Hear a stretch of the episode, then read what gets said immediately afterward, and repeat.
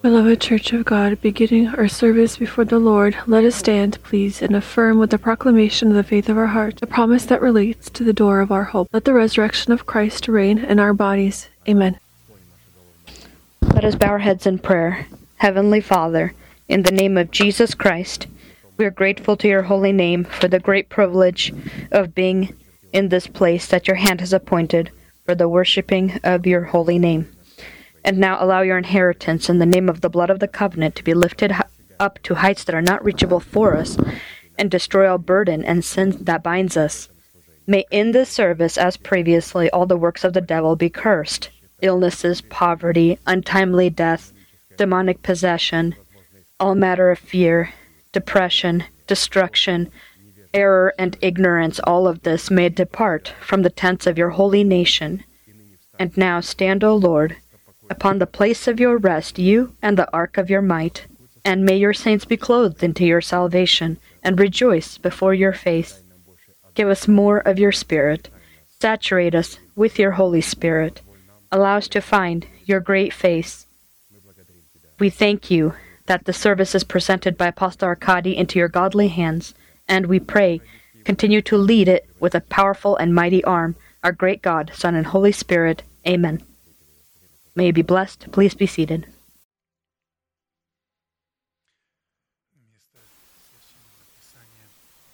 The place of Scripture, Matthew 5 45 and 48. That you may be sons of your Father in heaven. For he makes his sun rise on the evil and on the good, and sends rain on the just and on the unjust. Therefore you shall be perfect, just as your Father in heaven is perfect. The sermon called to perfection of Apostle Arkady. this is a promised commandment written in the book of the Gospel of Matthew and is presented to us in the series of sermons of Apostle Arkady is the inheritance of saints of all times and generations, and it is addressed, this commandment, it is addressed by Christ strictly to his students. And so people who don't acknowledge over themselves the authority of a person sent by God do not have any part to this command and are not able to relevant to fulfilling this required commandment to be perfect as our Heavenly Father is perfect. we stopped to look at the purpose of righteousness in the heart of man.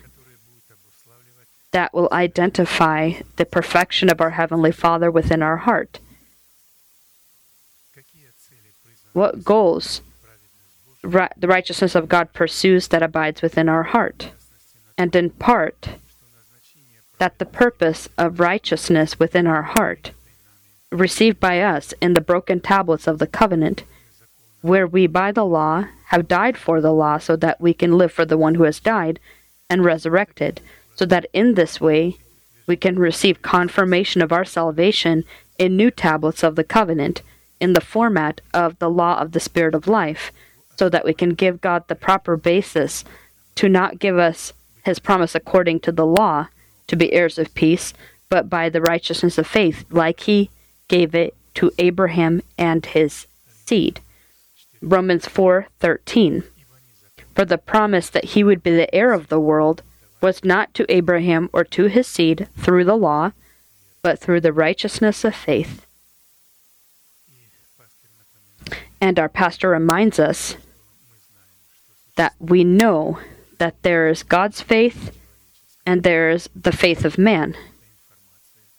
The faith of God is information that comes out of the mouth of God, because faith is from hearing the word of God, not what we read. And our pastor says that you can read, you can memorize places of scripture, faith will not be developed in you.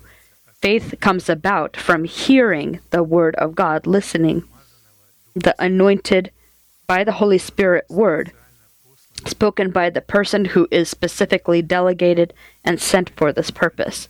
And so our faith is obedience to the information that comes from God, from the faith of God. Jesus had said, If you will abide in my word, then you are truly my disciples. You will know the truth, and the truth shall set you free.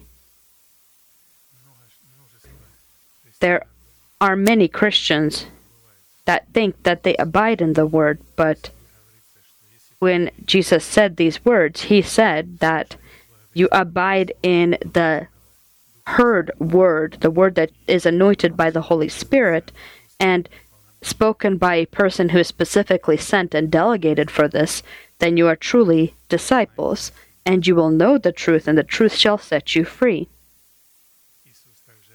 Jesus, also speaking to the disciples, said, Blessed are the eyes that see what you see, for I tell you that many prophets and kings desire to see what you see and haven't seen it, and to hear and, ha- and did not hear. And so blessed are we that we hear this preached word from which we can grow.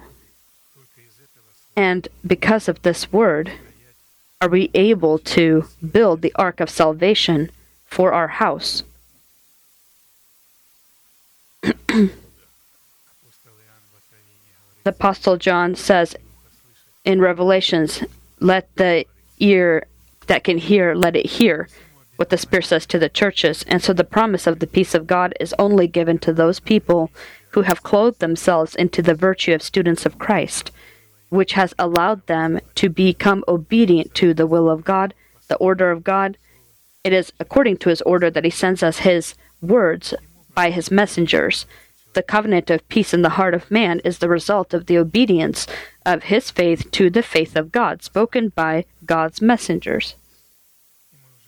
And so we have looked at six signs by which we can judge and examine ourselves as to whether we are sons of peace and the sons of God.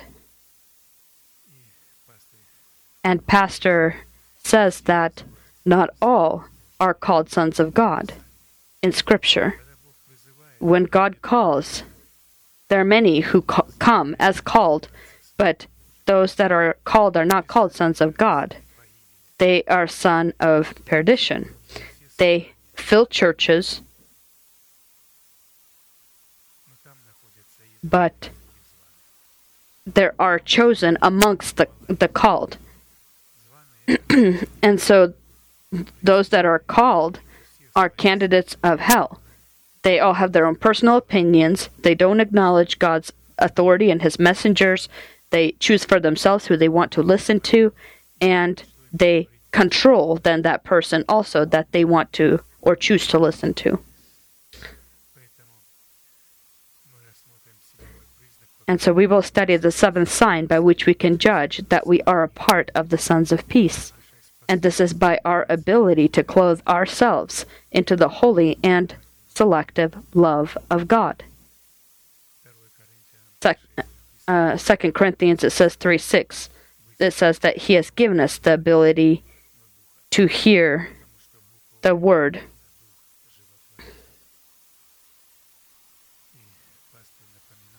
And our pastor reminds us that, and he says that holy love, the holy love of God, is a holy and selective love. It's not tolerant. Holy love is the fact that it separates. It cannot love everyone without condition. If God loves everyone uh, without condition, that means he's not holy. But the scriptures say that God loves the righteous and hates the wicked.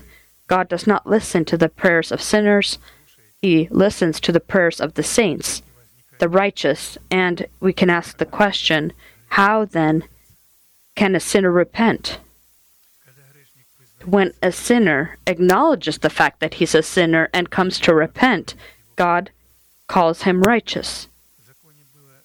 In the law, there was such an, a, an instruction when one who is leprous comes to the priest, and leprosy is a symbol of sin, and the priest will look at him, and if he's leprous on his entire body, it covers his entire body, he can be uh, called clean. But if he has just certain spots, that means he's unclean. Why? Because he trusts upon these spot the spots that are not yet covered. In other words, you see, I'm not that bad. There's still areas I'm still okay. I'm still good. But when we understand that any sin makes us absolutely sin a, a, a sinner, then this gives us the ability to acknowledge us, ourselves as the sinner and repent and clean ourselves. And he can then be called clean. He can be proclaimed clean. And the priest did. This is an interesting principle of God, and this is the principle of his selective love. Colossians 3:14, 15. But above all these things, put on love, which is the bond of perfection, and let the peace of God rule in your hearts, to which also you were called in one body, and be thankful. According to this place of Scripture, the rule of the peace of God within our heart is possible only upon one condition, and that is if the selective love of God will abide within our hearts, and we will be clothed into the selective love of God. And this includes the relationship we have with one another, between one another. The selective love of God, which is the atmosphere of God's peace, it contains the good, eternal, and uncomprehendable to the typical human mind goals and works of God, called to build unique and peaceful relations with exclusively His children. God does not plan to form or build relationships with people of the world. The world is condemned. Apostle John writes, Do not love the world or what is in the world. For everything that's in the world is the lust of the flesh, lust of the eyes, and the pride of life. And it is not from the Father, but is from the world.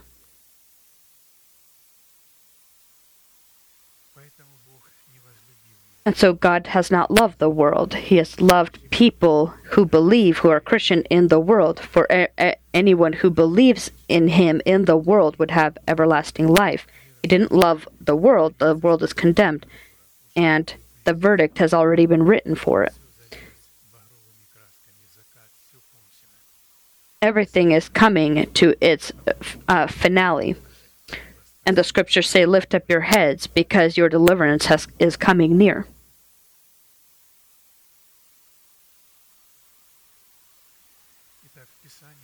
And so in Scripture, the character of the selective love of God is presented by the Holy Spirit, by the preached word of the apostles and prophets. And we see these in seven unchanging virtues, and these are virtue, knowledge, self control, perseverance, godliness, brotherly kindness, and love. These are virtues characteristics of unearthly unearthly characteristics of God and are the atmosphere of the kingdom of heaven. And to be clothed into the selective love of God, we need to be born from the Spirit as Christ had said to Nicodemus, Who will not be born of the water and Spirit cannot enter the kingdom of heaven.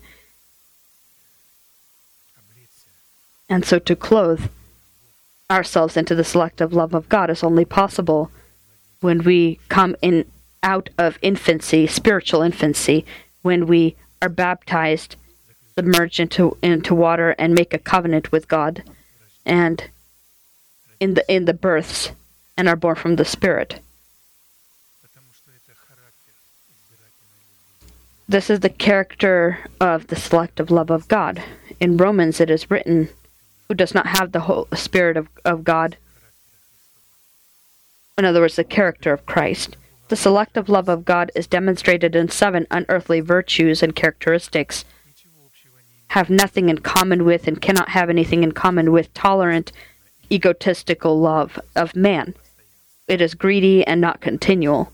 And unlike the tolerant and egotistical love of man, the selective love of God is un- is different in that it is full of God's uh, burning zeal, His omnipresence and his uh, and it does not have the ability to be uh, used in some way or manipulated. And so the selective love of God, the power of the selective love of God, that is presented in the form of these seven unearthly virtues is called to destroy the stronghold of death within our body, and in its place, erect the stronghold of life within our body and clothe our bodies into the resurrection of Christ, that is, into our new person. And we, in a specific format, already studied the demonstration of the selective love of God in virtue, knowledge, self control, and have been studying the virtue of the love of God in the mysterious godliness.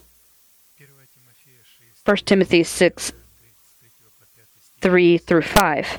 If anyone teaches otherwise and does not consent to wholesome words, even the words of our Lord Jesus Christ, and to the doctrine which accords with godliness, he is proud, knowing nothing, but is obsessed with disputes and arguments over words, from which some come envy, strife, and rivaling from such withdraw yourself. In Scripture, the discipline of godliness in the selective love of God is is presented as a base of the gospel teaching, and without controversy, great is the mystery of godliness. God was manifested in the flesh, justified in the spirit. He had shown himself to the angels he showed himself, and God has showed through his church, so that it would be known through the church to the principalities in heaven and the heavenly hosts the many forms of God's wisdom, and on earth as well. On earth, Christ said, You are a light to the world. And God has passed on the mandate of life to his disciples so that they be a light and be a light to the world. And hell knows the people that are of light. They know them by name. Jesus we know, Paul we know, but who are you? If you remember.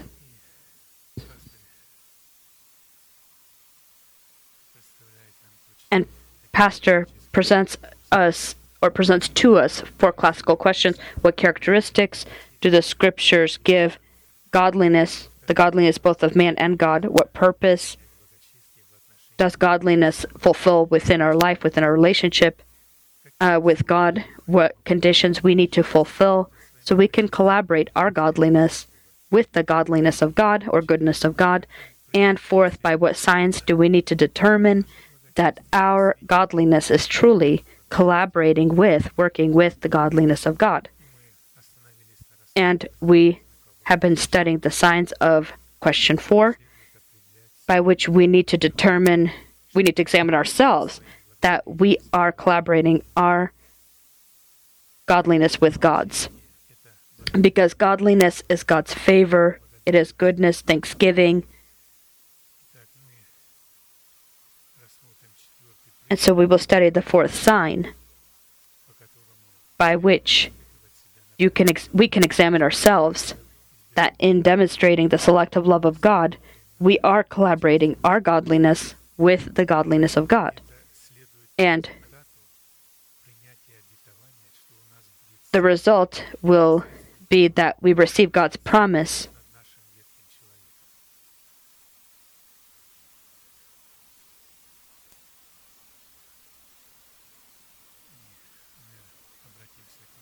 And we will pay attention to the place of Scripture, Genesis 18 1 through 22. And in the we're going to look at this events that are in this book, the, the events that happen with Abraham, and we will see ourselves in this this story and how this will also take place within us. Genesis 18, 1 through 22. Then the Lord appeared to him by the terebinth trees of Mamre as he was sitting in the tent door in the heat of the day. So he lift, lifted his eyes and looked, and behold, three men were standing by him. And when he saw them, he ran from the tent door to meet them, and bowed himself to the ground, and said, My Lord, if I have now found favor in your sight, do not pass on by your servant. Please let a little water be brought and wash your feet, and rest yourselves under the tree. And I will bring a morsel of bread, that you may refresh your hearts, and after that you may pass by, inasmuch as you have come to your servant. They said, Do as you have said. So Abraham hurried into the tent to Sarah and said, Quickly, make ready three measures of fine meal, knead it, and make make cakes. And Abraham ran to the herd, took a tender and good calf, gave it to a young man, and he hastened to prepare it. So he took butter and milk and the calf which he had prepared, and set it before them. And he stood by them under the tree as they ate. Then they said to him, Where is Sarah your wife? So he said, Here in the tent. And he said, one of them, I will certainly return to you according to the time of life, and behold, Sarah your wife shall have a son. God is now giving him specifically the time this will happen, this promise that belongs to the door of our hope. Now, and so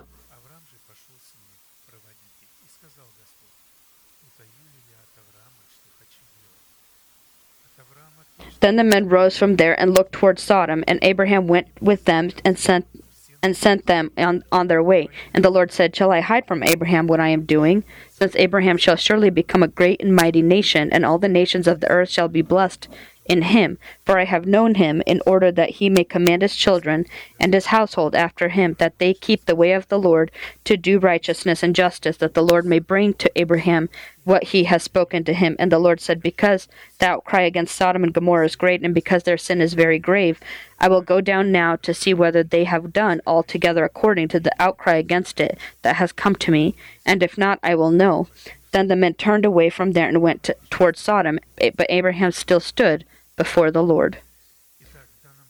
And so, in the given event, our pastor turns our attention to uh, five uh, different things that had taken place.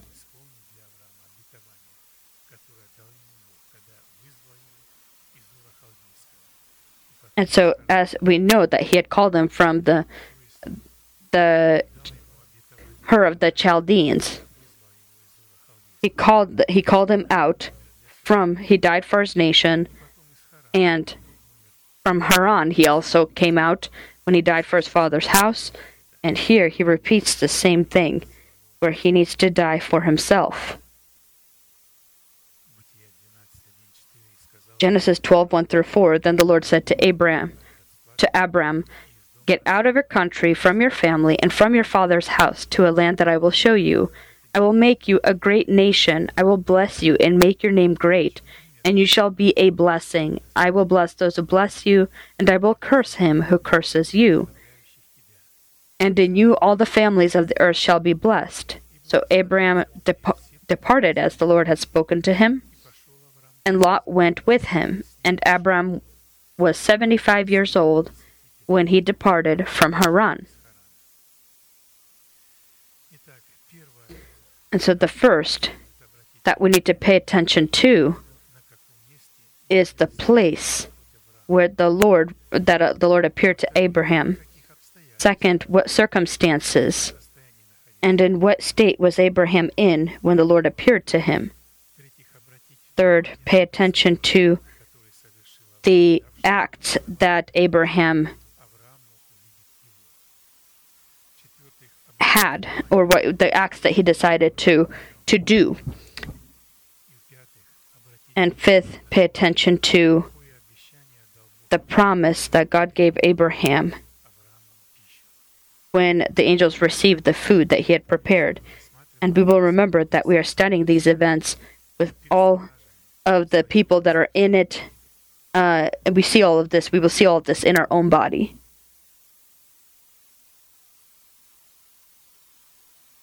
And so, first question What purpose does the terebinth tree of Mamre have?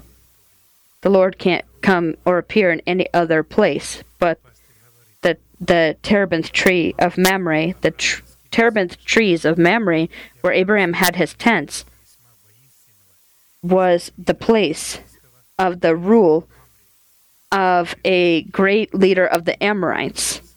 He he was a friend of Abraham, and so Abraham and Mamre they had a made a covenant with one another.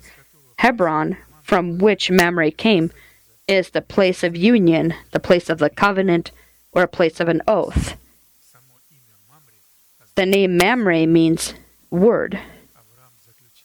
Abraham made a covenant with the word of the Lord that came out of his God's mouth. And so the terebinth trees, these were uh, this, these were a white tree, and was called also gopher tree. And this is the same wood that Noah used to build the ark, the ark uh, of salvation for his household.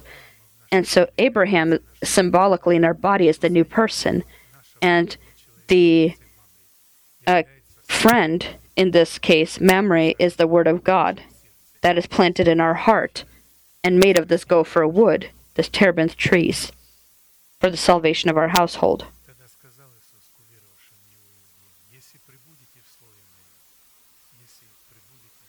Then Jesus said to the Jews who believed in him, If you abide in my word, if you abide in my word, in the terebinth trees of Mamre, in this in this situation, then you are truly my disciples, and you shall know the truth, and the truth shall make you free. John 8 31 32. And so to be able to receive uh, the good land as our own possession, which is our body, uh, and our body be freed from the law of sin and death, we need to, like Abraham, make a covenant with Mamre, make a covenant with the new covenant with the, with Jesus Christ, with the Word, so that it be in us and we be in it. This is very important because, for the most part, the Word of God is not an authority for people. Their dreams, their prophecies is what they chase, what they look for. And so the second question under what circumstances and in what state was Abraham in when the Lord appeared to him?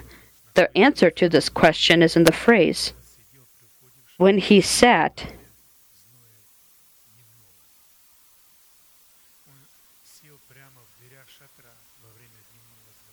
right in front of the tents at this time as someone and so it says he ran from the tent door he sat there in the front of it that and being sitting in front of the tent is to live to dwell to take to take in marriage uh, a, a, foreign woman. That's another definition of this. And pastor says that abraham is a symbol of our new person who lives within our body. The entry to the tent or the tent door is his mouth that is disciplined with a bridle. And our tent door is, is our mouth, by which God will justify us or condemn us. And so to sit at the door of the tent is to take in marriage a foreign woman, a foreign woman being our soul, who represents our uh, flesh and blood. That's why she is a foreign woman, that this flesh and blood but the new person makes a covenant with this flesh and blood as with a foreign woman. And in Scripture it says that flesh and blood do not inherit the kingdom of heaven, and corruption does not inherit incorruption. And so that means take responsibility upon yourself for the salvation of your soul. Hebrews 10:35 through 39. Therefore do not cast away your confidence, which has great reward. For you have need of endurance, so that after you have done the will of God, you may receive the promise. For yet a little while, and he who is coming will come and will not tarry. Now the just shall live by faith. But if anyone draws back, my soul has no pleasure in him. But we are not of those who draw back to perdition, but of those who believe to the saving of the soul. Hebrews 10:35 through 39. Here it says that You need endurance to be able to receive what is promised. And so, if we will not be clothed into the selective love of God, this endurance is also a requirement of perseverance.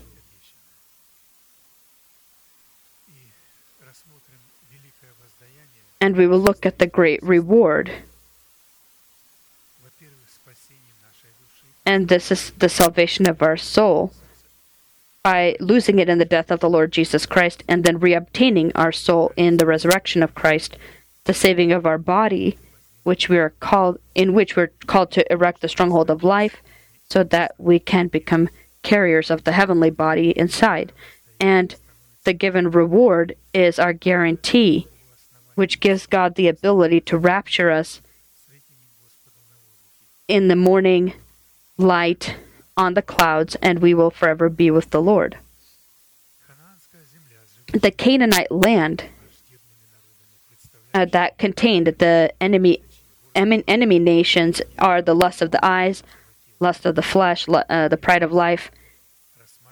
And during the mid of middle of the day, when he was sitting in front of the uh, sitting in front of his tent, was a, a symbol or symbolically was uh, vengeance upon the nations that, that were against Abraham. Third question What did Abraham do, or what acts did he perform when these people came to him, when he met with the Lord, who came to him? It says, So he lifted his eyes and looked, and behold, three men were standing by him.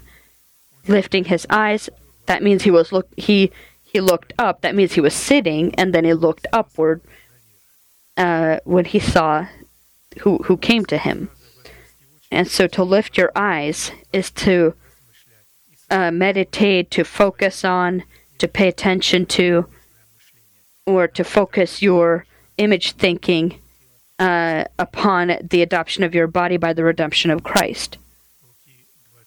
Luke 21 25 through 28. And there will be signs in the sun, in the moon, and in the stars, and on the earth distress of nations, with perplexity, the sea and the waves roaring, men's hearts uh, failing them from fear and the expectation of those things which are coming on the earth for the powers of the heavens will be shaken. Then they will see the Son of Man coming in a cloud with power and great glory. Now, when these things begin to happen, look up and lift up your heads, because your redemption draws near. That is, focus your eyes, your, your attention upon the promise, the adoption of your body by the redemption of Christ.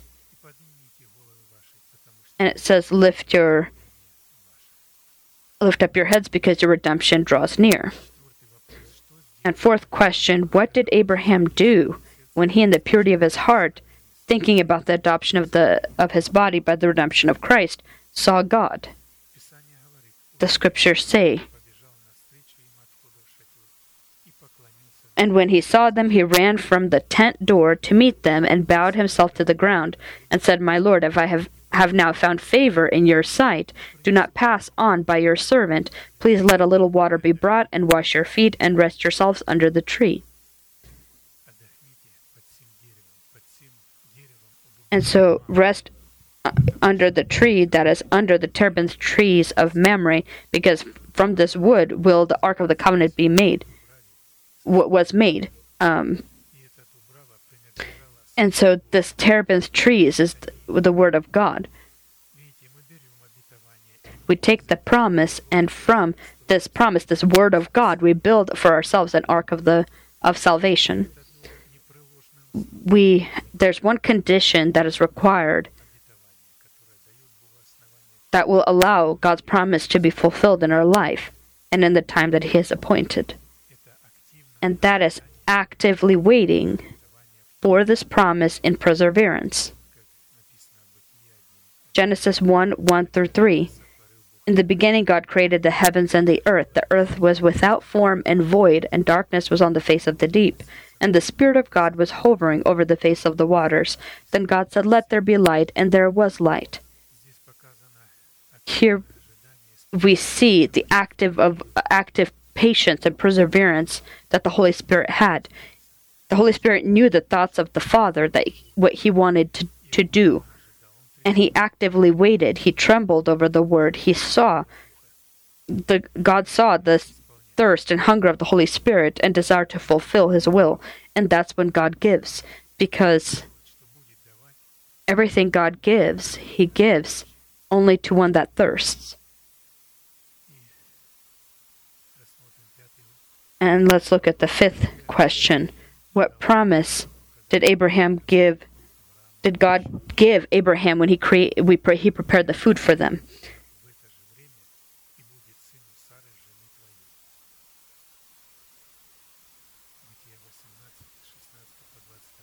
Because as you remember, it says, I will certainly return to you according to the time of life, and behold, Sarah, your wife, shall have a son. Genesis 18, 16 through 22. Then the men rose from there and looked toward Sodom, and Abraham went with them to send them on the way. And the Lord said, Shall I hide from Abraham what I am doing, since Abraham shall surely become a great and mighty nation, and all the nations of the earth shall be blessed in him? For I know I have known him in order that he may command his children and his household after him, that they keep the way of the Lord, to do righteousness and justice, that the Lord may bring to Abraham what he has spoken to him. And he said, and the Lord said, Because the outcry against Sodom and Gomorrah is great, and because their sin is very grave, I will go down now and see whether they have done altogether according to the outcry against it that I that has come to me, and if not, I will know.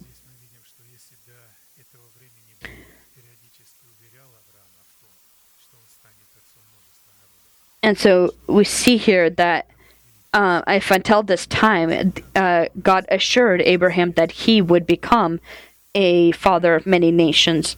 In this meeting with God, he said, in a year, he says, uh, I will certainly return to you according to the, time of life, which is means in a year, and behold, Sarah, your wife shall have a son. And so we talked about what a year means. This is the red- redemption. Redemption is when we understood who God is for us, what He's done for us, and who we are to Him. When, as soon as we understand our calling, and this is to adopt our body by the redemption of Christ, because this is the goal of God. God's goal is not evangelism, God's goal is you.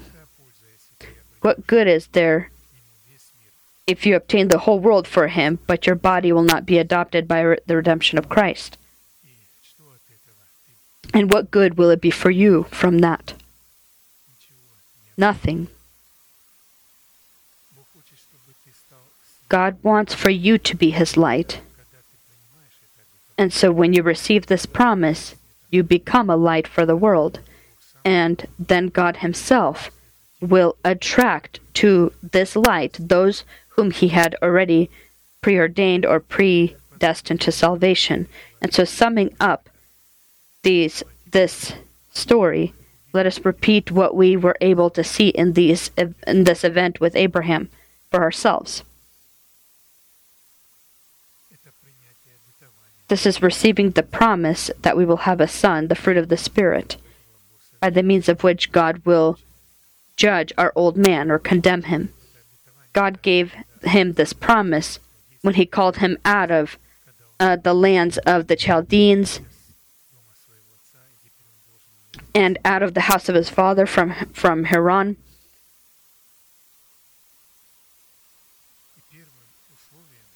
And the first condition was Haran, which is the place of meeting, place of, of a covenant. And here the Lord made a covenant with the word of, of the Lord. And what is this for us? For us, this is when we are in the place that God has called us to and at the place where he calls us to is where he he gives us the better the greater gifts which are his prophets and apostles And when we are in this preached word that comes from the person who represents a father of God, then we, like Abraham, make a covenant with Mamre, with the word that comes out of the mouth of God, so that it would abide within us and we abide in it.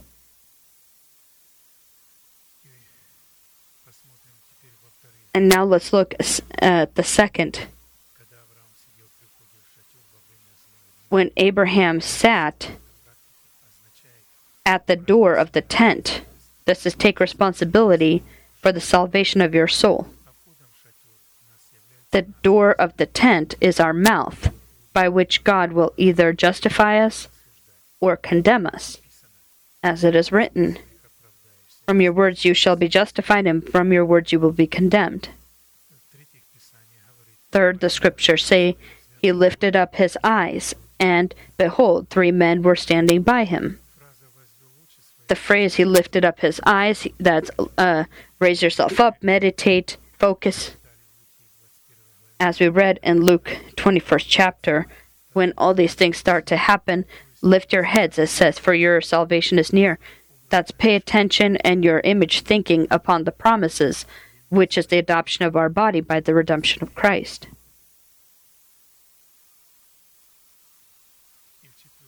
And fourth, what did Abraham do when, in the purity of his heart, he was meditating about the adoption of the redemption? of his body the, by the redemption of Christ. The scriptures say he saw them, he ran from the tent to meet them, and bowed down, and said, Lord, if I have now found favor in your sight, do not pass on by your servant. Please let a little water be brought, and wash your feet, and rest yourself under the tree. And so, see what's concealed in these words that Abraham said. And the Holy Spirit, using this spoken word, opens up to him and shows to us that truth. When he, in the purity of his heart, was meditating about the adoption of his body by the redemption of Christ, when he saw God. Under the terebinth trees of Mamre, because from this terebinth trees is is what the ark of salvation was built. And Abraham, as we know, uh, made a covenant with this Mamre. And so the terebinth trees of Mamre symbolically the Word of God. He made a covenant with the Word of God. And the Word of God was used to build the Ark of Salvation. And we can, using this Word, build the Ark of Salvation. And this Word is spoken by one who is God's messenger, who are God's. This is a person who who is God's lips. To save Cornelius, an angel came to him and said, Call Simon, who is called Peter. He will tell you the words by which you and your house will be saved. There is one condition necessary to fulfill the promise that God has given. And this is actively waiting for the promise. And as we read, In the beginning, God created the heavens and the earth, and the earth was without form and void, and darkness was on the face of the deep. And the Spirit of God was hovering over the face of the waters, and God said, Let there be light, and there was light. Here we see the active waiting for the fulfillment of God's promises. The Holy Spirit knew the thoughts of the Heavenly Father, what He wants to do, and He actively waited for it. He trembled over it. He saw that God saw this thirst and readiness of the Holy Spirit to fulfill and only then does God give.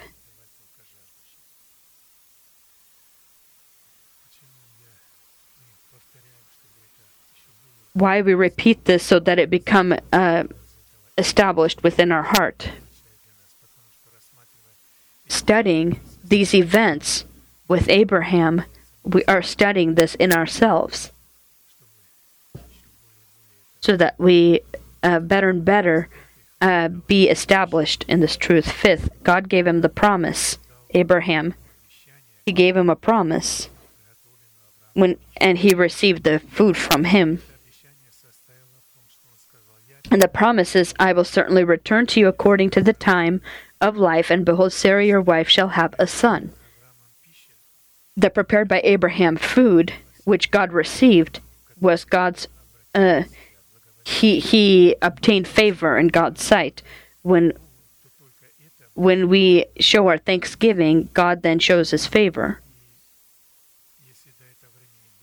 And if until this time God periodically convinced Abraham that he would be a father of many nations and that great and powerful nation shall come from him and the land that he lives on that will be, it will become his then he told him uh, "I certainly will return to you according to the time of life, which is a year, and behold, Sarah your wife shall have a son." And now let's look at what this year means for us because year is redemption. Redemption when we understood who God is for us, what He's done for us, and who we are to Him. As soon as we understand our calling, which consists of adopting our body by the redemption of Christ, because this is the goal of God. The goal of God is not evangelism.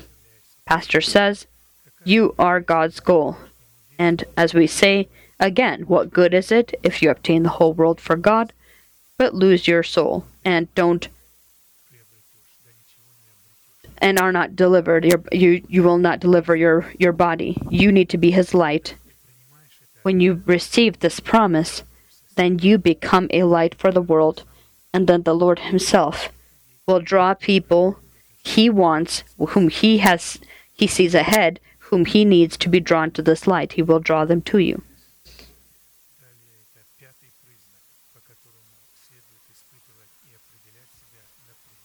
And so, next fifth sign by which we can examine and test ourselves that we are collaborating our godliness with the godliness of God or goodness of God and this is the result of the salvation of Lot from the wrath that he had poured out upon Sodom and Gomorrah. When the morning dawned, the angels urged Lot to hurry, saying, Arise, take your wife and your two daughters who are there, let lest you be consumed in the punishment of the city. And while he lingered, the men took hold of his hand his wife's hand, and the hands of his two daughters, the Lord being merciful to him, and they brought him out and set him outside the city. So it came to pass, when they had brought them outside, that he said, Escape for your life. Do not look behind you, nor stay anywhere in the plain. Escape to the mountains, lest you be destroyed. Then Lot said to them, Please no, my lords. And so, mountains in Scripture are God's promises, promise of salvation.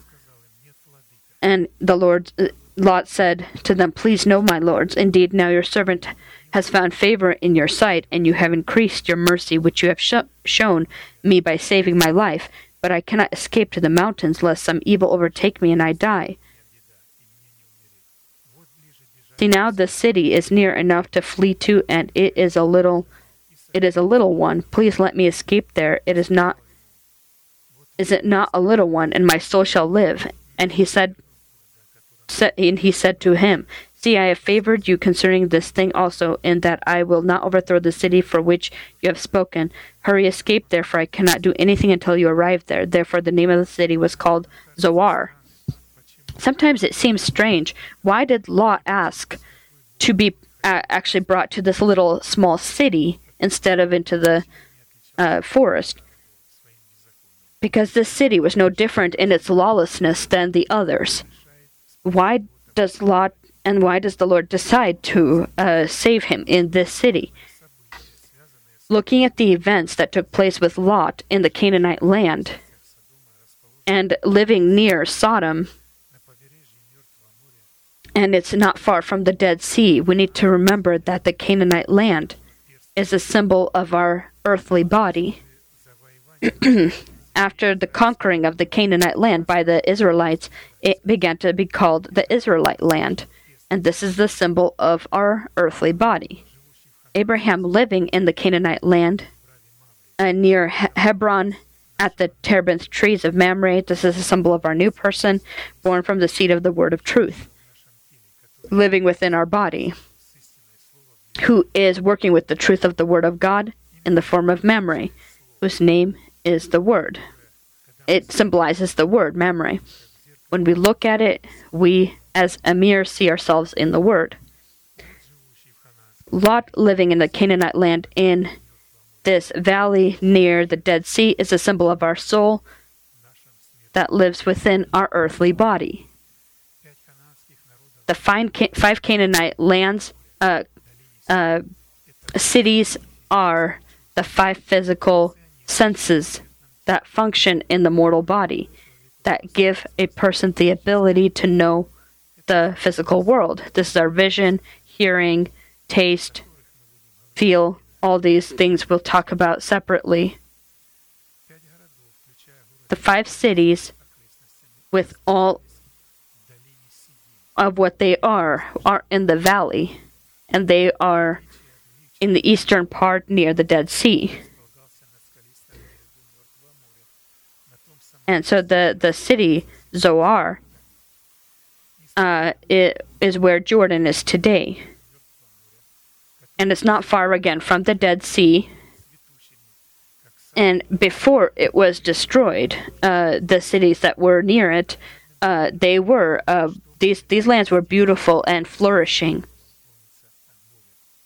And the, it was fully destroyed because it is like a heart that sways away from God and one that then follows after its corrupt desires and collaborates with the old man. And so here's how the scriptures describe it.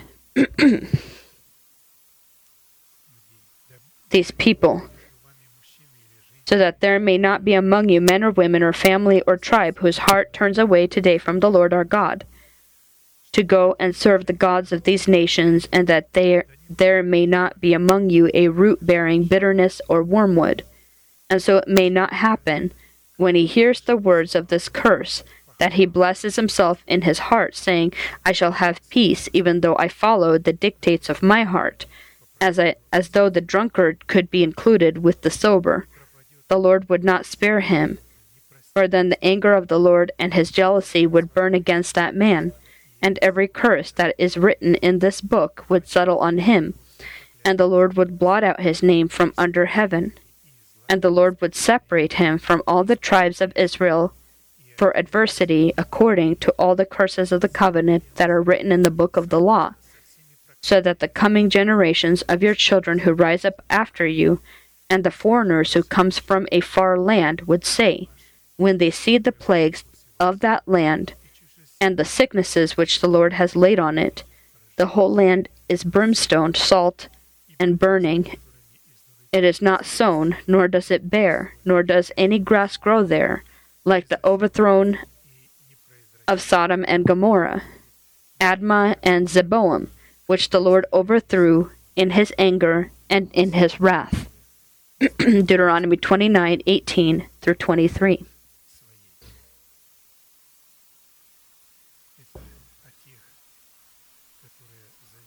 This is about those who depend upon their emotions.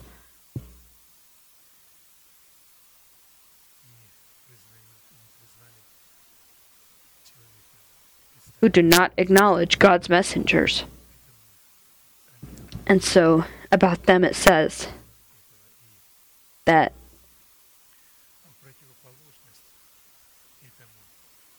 and the opposite of this, contrary to this, I'll read a couple of places. Pastor says, What we together have. Psalm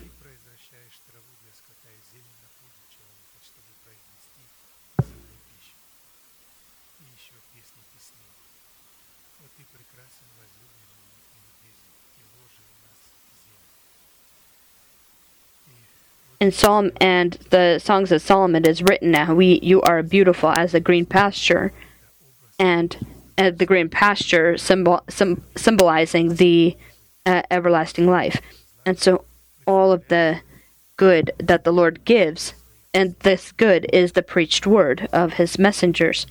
The green that a person can be at rest upon, as it is written in Songs of Solomon, is the Great Jerusalem, where worship of man in spirit and, and in truth is to happen.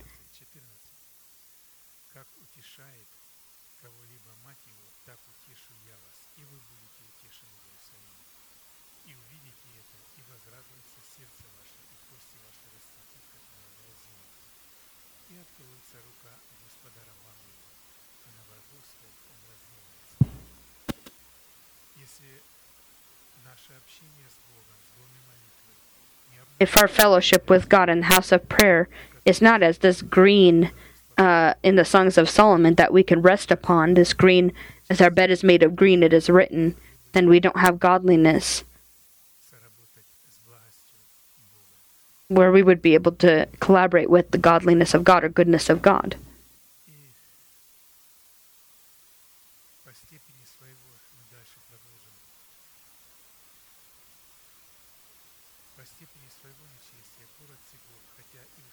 And so the wickedness of the city of Zoar uh, was no different than Sodom and Gomorrah and was to be condemned.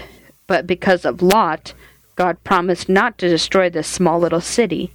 And so we need to note that it, the intercessing prayer of Abraham, where he tried to save the five cities uh, God promised Abraham that if in these cities he will find ten righteous, then for their sake he will sh- he will spare these cities.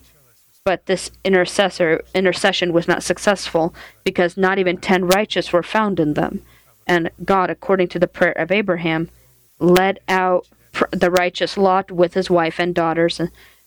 Uh, and because of the prayer of Lot, he did not destroy this small city. And so we ask the question why? Did God spare this small city? Or what prompted God, inspired God to listen to Lot and and and and do as Lot requested?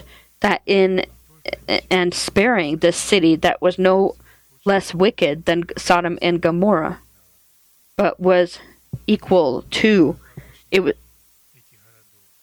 and even in some sense could even be uh, more wicked was one of the more wicked ones of of the cities. To answer this question we need to conclude that the city of the city of Zoar became uh, Lot's uh, strong tower in which he ran. So this was his refuge, his place of refuge, where he ran to, where he found his safety and refuge from the wrath of God that was to come upon the cities. The city of Zoar again was the place where he found his salvation. All and looking at this fact, Lot right after his salvation in Zoar came out of it and be- and then lived in a mountain or in one of the caves um, that that was part of the city of Zoar.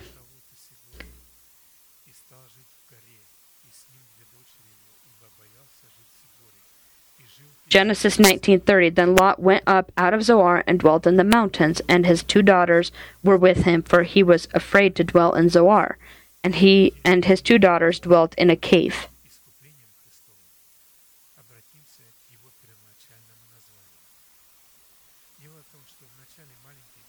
in the beginning, the small city was uh, uh, Zoar had a different name, and this was the name of a king. Uh,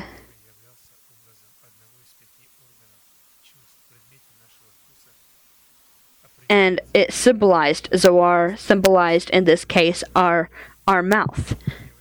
And although it is small, it is the door by which uh, the Lord and the devil can enter into us.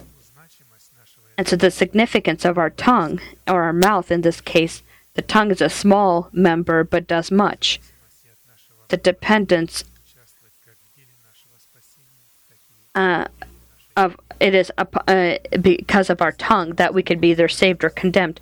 And so without it, we can't be saved. W- without our tongue, we can't be saved although it is a great cardinal of wickedness in this case. And so the circumstance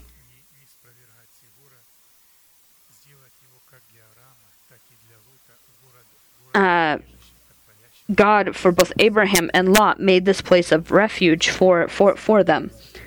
Proverbs 18 20, 21. A man's stomach shall be satisfied with the fruit of his mouth from the produce of his lips he shall be filled. Death and life are in the power of the tongue, and those who love it will eat its fruits. Apostle James, speaking to the brothers who want to wanted to become teachers, he showed how this small city of Zoar, in the situation it was, it defiled the whole body. It can the mouth can defile the whole body and can prompt God's wrath. James 3 1 through 6. My brethren, let Apostle James writes, Let not many of you become teachers, knowing that we shall receive a stricter judgment. For we all stumble in many things. If anyone does not stumble in word, he is a perfect man, able also to bridle the whole body. Indeed, we put bits in horses' mouths that they may obey us, and we turn their whole body. Look also at ships, although they are so large and are driven by fierce winds, they are turned by a very small rudder wherever the pilot desires. Even so, the tongue is a little member and boasts great things. See how great a forest a little fire, fire kindles. And the tongue is a fire, a world of iniquity. The tongue is so set among our members that it defiles the whole body, and sets on fire the course of nature, and it is set on fire by hell. And so the caves in the mountains where Lot lived in Zoar is the symbol of the death of the Lord Jesus, where we are called to count ourselves dead to sin, living for God, proclaiming with our tongue the not existent as existent. According to the words of Christ, to count yourself dead to sin, living for God, and proclaim the not existent as existent. We need to be good or righteous in our origin or beginnings. Lot was righteous in his beginnings. You see how in Matthew 12, 34 through 37, it is written, Brood of vipers, how can you, being evil, speak good things? For out of the abundance of the heart the mouth speaks. A good man out of the good treasure of his heart brings forth good things, and an evil man out of the evil treasure brings forth evil things. But I say to you that for every idle word men may speak, they will give account of it in the day of judgment. For by your words you will be justified, and by your words you will be condemned. If a person confesses the truth, but the state of his conscience is not cleansed from dead works, then his confessions will be as witchcraft and sorcery, which indicates the fact that he does not have God's favor. And he does not demonstrate his own favor to God, to which God can then respond. If a person proclaims the truth and leaves Zoar and uh, lives within the caves of the mountains, which is uh, the symbol of the death of the Lord Jesus, so he can be delivered from the old man in his body, and in the resurrection of Christ, erect in his body the, the stronghold of life, then that means his favor is collaborating with God's favor.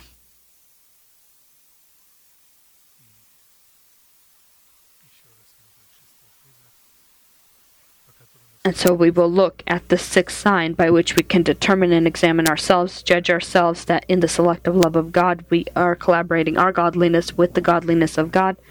This is by the result of the state of our heart that is in, li- in the likeness of a, an infant or a child. Luke 10:21.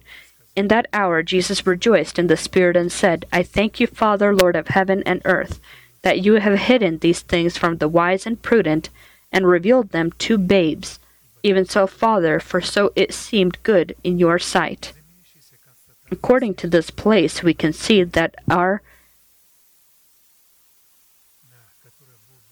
favor to which God will respond with his own favor is the state of our heart that is in the likeness of babes. Furthermore, the babes or infants to which God has revealed himself in his Son Jesus Christ, and for which the Son of God thanked the Father, are his disciples. He called them babes in that moment when he was thanking God, his heavenly Father.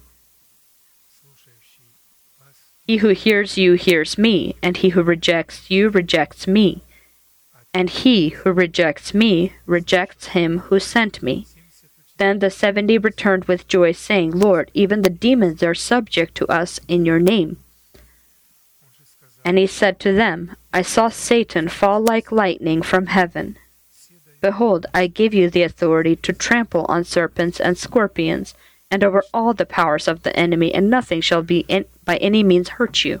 Nevertheless, do not rejoice in this that the spirits are subject to you, but rather rejoice because your names are written in heaven.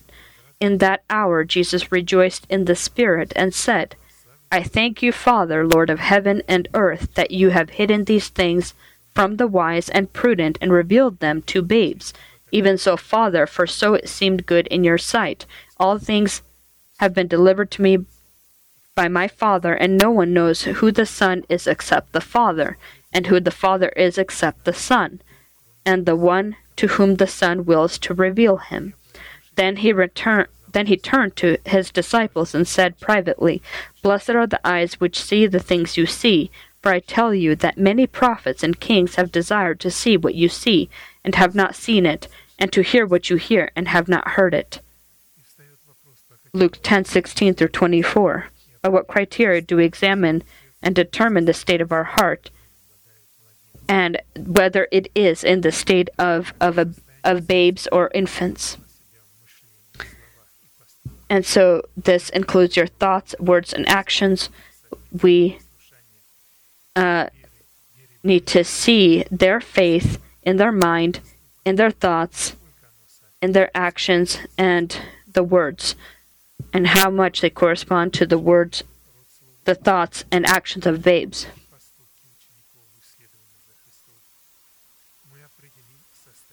We will look at and uh, at what the state of an infant is, so that we be in the likeness of these infants or babes. The thought, the word, and act that one come from the other and uh, revealing themselves in one the other requires following after Christ and following his commandments specifically. And to determine within ourselves these three and whether they're in accordance with the acts of babes, we need to look at four signs that infants have. The first sign is the ability of the disciples to love the pure milk of the word, just as newborn, newborn babes love the pure milk of the word. Love the word of God as you, babies love the the milk of their mother.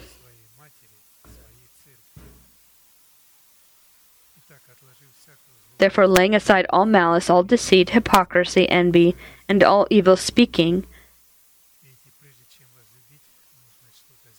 and laying aso- aside, you need to put off the old man with his deeds, and then, as newborn babes desire the pure milk of the word, that you may grow thereby, if indeed you have tasted that the Lord is gracious.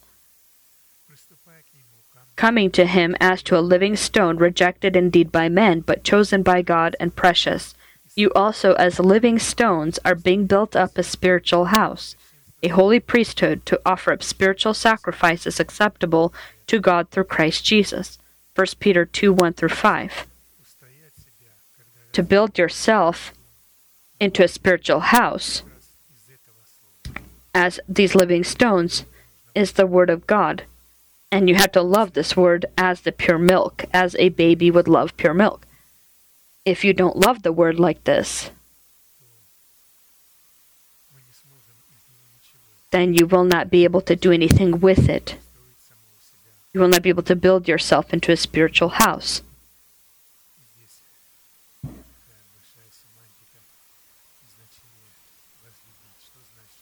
And so to love, in this case, Pastor identifies to greatly desire, to want, to immediately want, want desiring to know, to yearn for, to accept it with trembling and joy, to abide in the Word of God continuously. To meditate about the Word of God day and night, to make it the the point of your worship and to worship before Him and be deluded in Him. Second sign is the ability of the disciples to imitate Christ as children imitate or babies imitate their parents.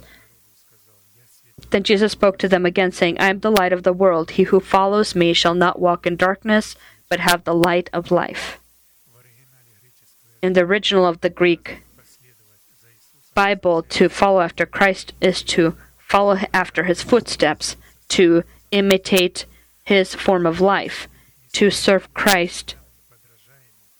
And if you do not imitate him, if you do not uh, follow after him, imitate your life with, uh, and uh, then you will not be able to uh, call yourself a follower of Christ. John 12, 25, 26. He who loves his life will lose it, and he who hates his life in this world will keep it for eternal life. If anyone res- if anyone serves me, let him follow me, and where I am, there my servant will be also. If anyone serves me, him my Father will honor. John 12, 25, 26. Third sign that when we're t- talking about the heart of an infant is a pure heart that does not have holes for foxes and nests for birds, which allows then the infants to differentiate the voice of their mother from thousands of other voices. And so men and, and these and and scientists and others have studied studied these things and have determined that babies do differentiate the voice of their mother uh, among thousands of other women. He he can tell he can differentiate his his mother's voice and he uh, feels at peace when he hears it. And so it's very important when we hear foreign voices just like a baby it becomes afraid he he doesn't he avoids it if he can't hear the voice of his mother nearby. Then a certain scribe came and said to him teacher i will follow you wherever you go. And jesus said to him foxes have holes and birds of the air have nests but the son of man has nowhere to lay his head. Matthew 8 and so the heart of an infant where foxes don't have holes and birds do not have nests.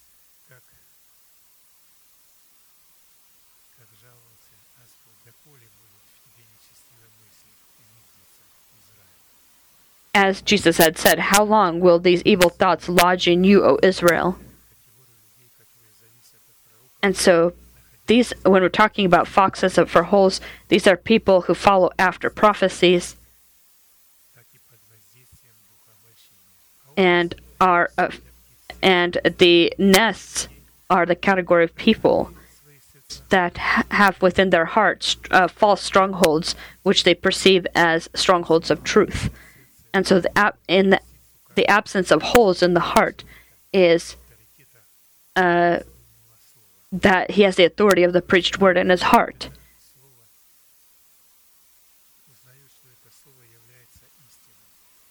and he knows that the word that he knows is the truth. You need to know the word well, because when deception comes uh, in uh, in different forms, you will be able to examine it according to Scripture. When you hear the phrase "God loves everyone," and you may ask then the question, "Show me one place of Scripture where God actually says this." And when did the Holy Spirit and the and God the Father when did they stop being uh, being holy and change to tolerant. As our pastor gives the example, you love. Uh, do you love a neighbors' children when they're coming and hitting your own children? Uh, when they're uh, when they're uh, bullying your children? Uh, no, you're going to love your children, and you're not going to love the ones that are bullying your children. God can't love equally than those with with with the other. He's going to defend and protect protect his children. The absence of nests in in your heart is that your heart is cleansed from dead works, which means that you have a pure heart that corresponds to the state of an infant. A pure heart that corresponds to the state of an infant is a heart that is not just free from destructive works, but also not accessible for corruption. An infant doesn't yet have the organ that is uh, that forms uh, for lust and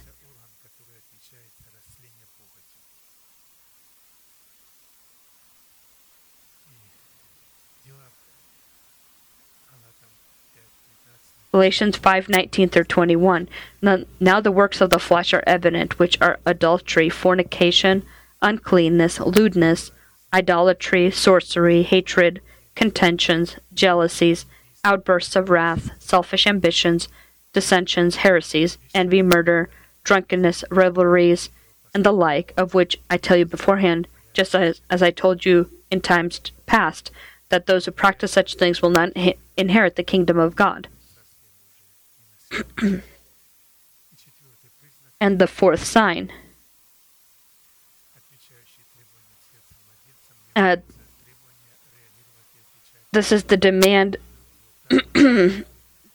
uh, our reaction, or our demand, uh, our requirement to react to pain as children do. Brethren, do not be children in, under, in understanding, however, in malice be babes, but in understanding be mature. And so, a child, as you know, he will get, he might be, someone might spank him or punish, he is punished or even hit as a little child. He, uh, he'll cry, he'll hurt, but he'll still stretch his hands back out to you. When God uh, punishes his children, they uh, still stretch their hands out to him, but others uh, become offended, become upset. Uh, correction is a form of love. God demonstrates his love in correction. He does not correct the wicked. They themselves are rolling downhill into hell. They were holy and then converted themselves into wicked people. These are these people that are sliding down downhill to hell. And they think that they, they feel like they're sliding in butter, but they actually are it's actually not the case. And so if we discover within ourselves uh, these four signs that are like children, like babes, like infants, this means that our favor collaborates with the favor of God. And so we will finish on this today. We will pray, and may the Lord bless us in our prayer. Amen.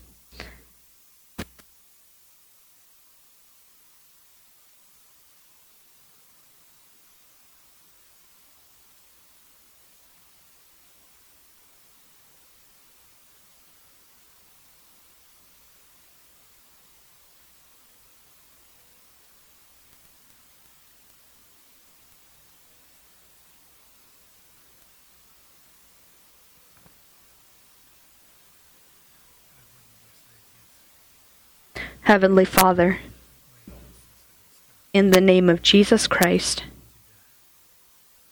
we thank you for this blessed place that you have chosen for the worshiping of your name. And we thank you for your presence upon this place, for your word.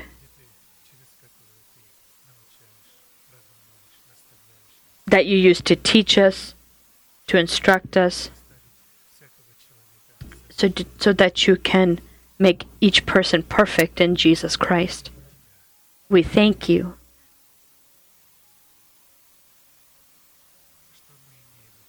That we have all of this because of your preached word, that you have made us rich in this knowledge in Jesus Christ. and because of your preached word. You have made us students. And being your students, we can know the truth that makes us free from sin. We thank you. We worship before your holy name. May your mercy be a blessing for us. We thank you for the word. May it be written upon the tablets of our heart so that we can confess with our mouth. Confessing this word and we can build of ourselves at using this word build ourselves into a spiritual house so we can bring spiritual sacrifices acceptable to God. And we as living stones can build ourselves into the spiritual house. May your mercy be blessed for us. We thank you for the coming services and the word that will be given to us. May you be glorified and lifted up, our great God, Son, and Holy Spirit. Amen.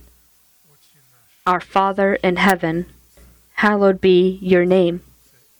Your kingdom come, your will be done on earth as it is in heaven. Give us this day our daily bread, and forgive us our debts as we forgive our debtors. And do not lead us into temptation, but deliver us from the evil one. For yours is the kingdom, and the power, and the glory forever. Amen. And let us proclaim our unchanging manifestation. Now to him who is able to keep you from stumbling and to present you faultless before the presence of his glory with exceeding joy, to God our Savior, who alone is wise, be glory and majesty, dominion and power, both now and forever. Amen.